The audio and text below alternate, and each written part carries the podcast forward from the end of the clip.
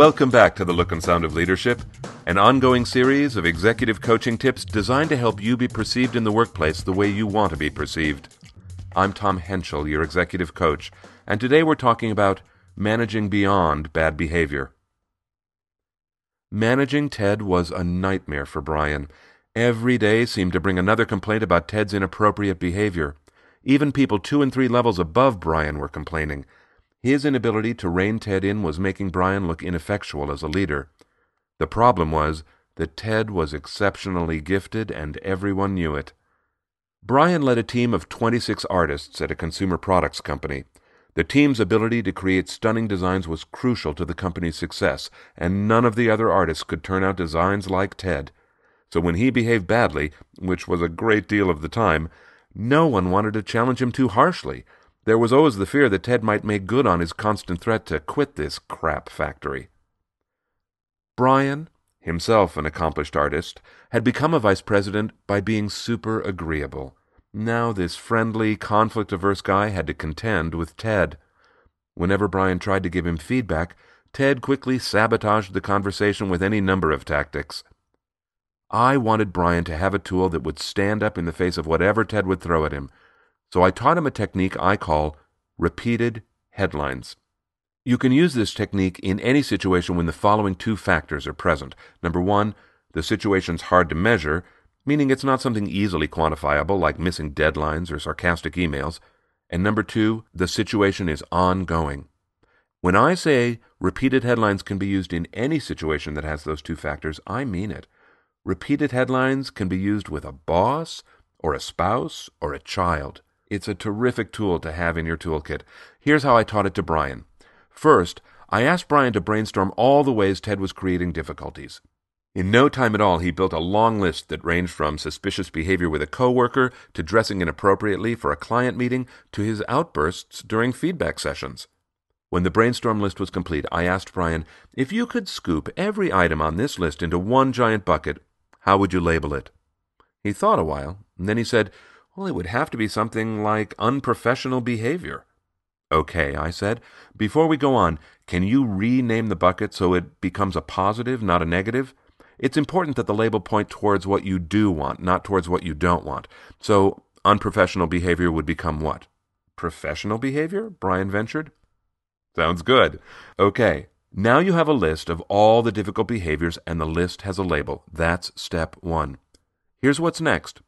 You're going to have a conversation with Ted, and you're going to say something like this. Ted, I know I've been giving you a lot of feedback about a lot of different things, and I don't think it's been very effective for either of us. So from now on, I'm only going to give you feedback about one thing. I'm going to call it professional behavior. I'll tell you when I think you're doing it well, and I'll tell you when I think you aren't. So from now on, the only thing I'll be looking at and the only thing you'll hear about is professional behavior. Brian rolled his eyes and said, oh boy, I can imagine his reaction to that. Why, what do you think he'll say?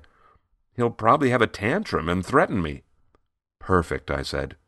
Then that's your first opportunity to use the repeated headline. Let him say whatever he's going to say. Then instead of responding to him, you simply say, what you did just now is a good example of what I think is not professional behavior.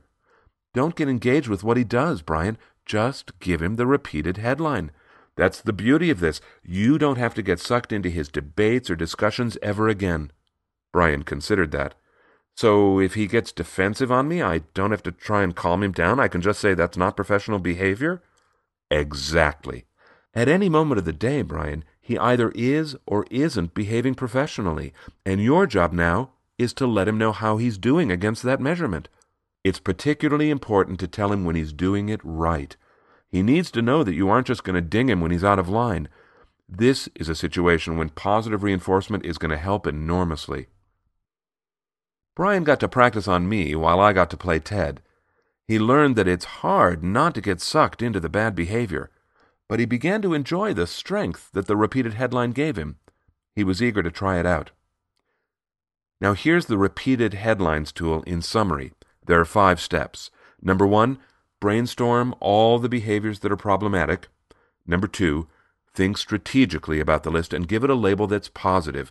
Name the behavior you want in the future, not the problem behavior of the past. Number 3, Tell the person about the new label and that you're going to be watching their action through that lens from now on. During this conversation, don't rehash any specific items on the list. Keep the conversation at a high level. Number 4, give the person the feedback as often as possible. Don't debate, don't discuss, just name what you see and move on. The feedback can be 1 or 2 sentences. Finally, number 5, work hard to give lots of feedback when there isn't a problem. Ted dropped many of his unruly ways in fairly short order. I wasn't too surprised. I often imagine that people like Ted are like young children who are allowed to run wild. It's fun for them, but it's also frightening. In truth, they long for containment and regulation. When people like Ted are held accountable for their behaviors in a respectful, encouraging way, they often comply fairly quickly. Now, of course, Ted was never a perfect model of compliance. That wasn't in his nature. But he stopped being a source of so much turmoil, and Brian received the credit for reining him in. In his turn, Brian gave the credit to the tool called repeated headlines, one of the powerful techniques of the Look and Sound of Leadership. That's today's edition of the Look and Sound of Leadership. A complete archive of our executive coaching tips can be found on the Essential Communications website, essentialcom.com. That's essentialcom with 2 M's. .com. Click on the Tips and Tools button. Thanks for listening.